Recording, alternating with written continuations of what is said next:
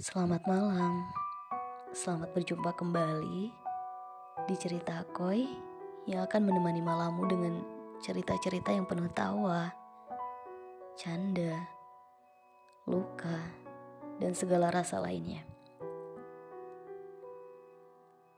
Bagaimana kabar hari ini? Semoga baik-baik saja ya. Semoga suara yang ada di dalam dada lekas berubah wujud menjadi kenyataan yang mendatangkan tawa bahagia. Ya, meski kita tahu betapa rawannya realita menyita air mata. Maka dari itu, mungkin memang benar bahwa terlalu erat memeluk harapan berpotensi sangat besar menyeret diri pada ruang kehancuran. Tapi, jika dipikir-pikir lagi, manusia hidup ya pasti tidak akan terlepas dari sebuah harapan. Bangun tidur aja sudah punya harapan. Ya Tuhan, semoga hari ini adalah hari yang baik dan membahagiakan. Begitu juga saat sudah berjuang. Pasti harapan itu akan semakin luas menggali ruangnya dalam perasaan dan pikiran.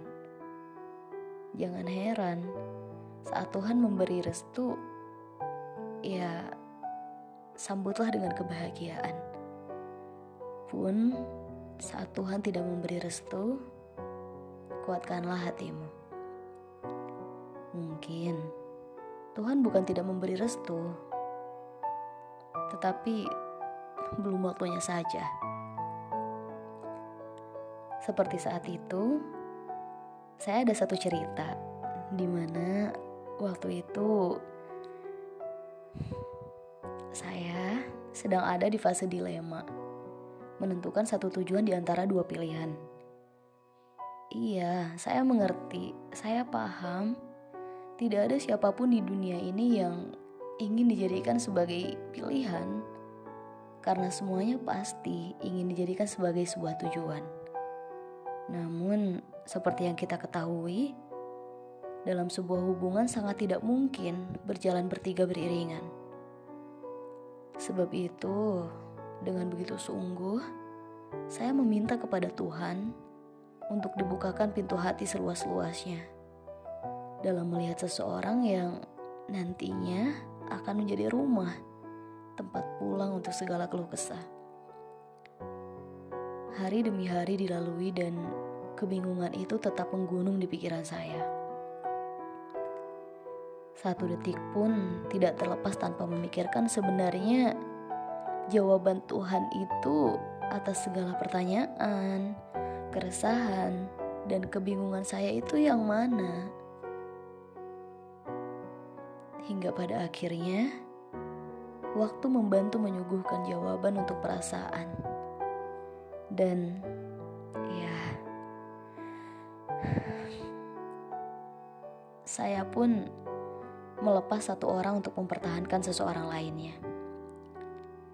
Awalnya, saya mengira bahwa semua akan berjalan dengan begitu baik, tidak seperti yang sudah-sudah, merampas air mata dan merenggut separuh waras.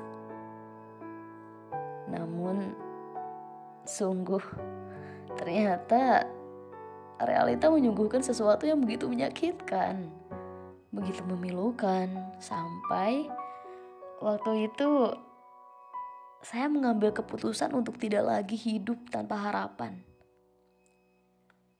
Saya sendirian di tengah-tengah ruang keharuan dan kehancuran. Tapi ya sebenarnya beginilah cara kerja semesta mendewasakan.